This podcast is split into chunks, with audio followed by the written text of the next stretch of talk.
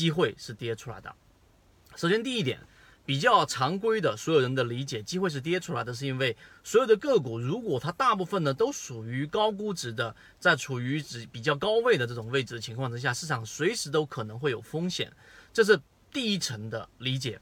那么第二层的理解是什么呢？实际上每次跌下来的时候呢，就会给我们提供一个非常好的观察周期。什么叫观察周期呢？以前我们最经常说的一句话就是：水涨得很高的时候，你是不知道哪里有大鱼，哪里是有小鱼的；只有海水退潮的时候，那么你才知道哪里有大鱼，哪里才有小鱼。那么这样的话呢，你就可以选择大鱼比较多的位置去进行这一种捕猎啊，这是我们说的这种方向。于是我们就得出一个观点，就是实际上我们实战过程当中，当出现一波下跌之后，它的修复性是需要我们去看的。那么好，我们就得出第二个观点。实际上，当大盘每次下跌的时候，你不光是要看下跌的过程，你还要再看下跌的这一个短周期修复的程度。那么这种短周期所指的，大概就是可能两个周，甚至到四个周，就是一个月左右的一个交易周期。那么好，我们说分了三类，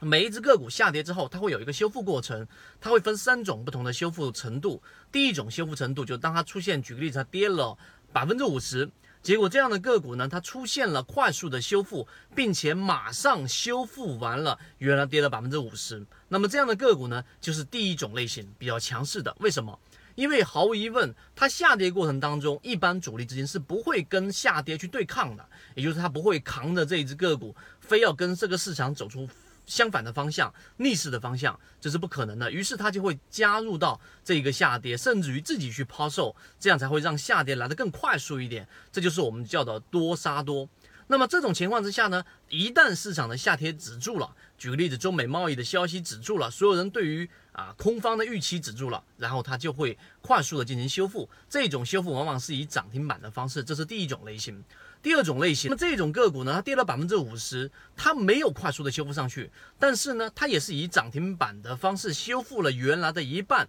到了中轴，到了水面上这个位置。那么这种个股呢，它不一定就比第一种要弱，因为这种个股它的修复是比较缓慢的。你要去看的是它在中轴之上的这种修复程度。第三种类型就是我们最经经常去说到的，当一只个股跌了百分之五十之后，市场止跌了。大部分龙头龙头出来了，但这种个股还是在缓慢的下跌。这种个股很明显的就是不要碰，因为很明显资金就是比较弱势的，而真正有强势资金的个股。啊，它也不会去走出这种形态，所以这三种分类你区分完了之后，你就可以从我们的自选板块当中去强中选强，弱中去去弱啊，这一种选择方式，最终在你的标的范围之内所存在的个股就会非常非常少了。完整的系统专栏视频图文讲解，可以帮助大家建立完整的交易系统，系统进化模型老莫财经公众平台。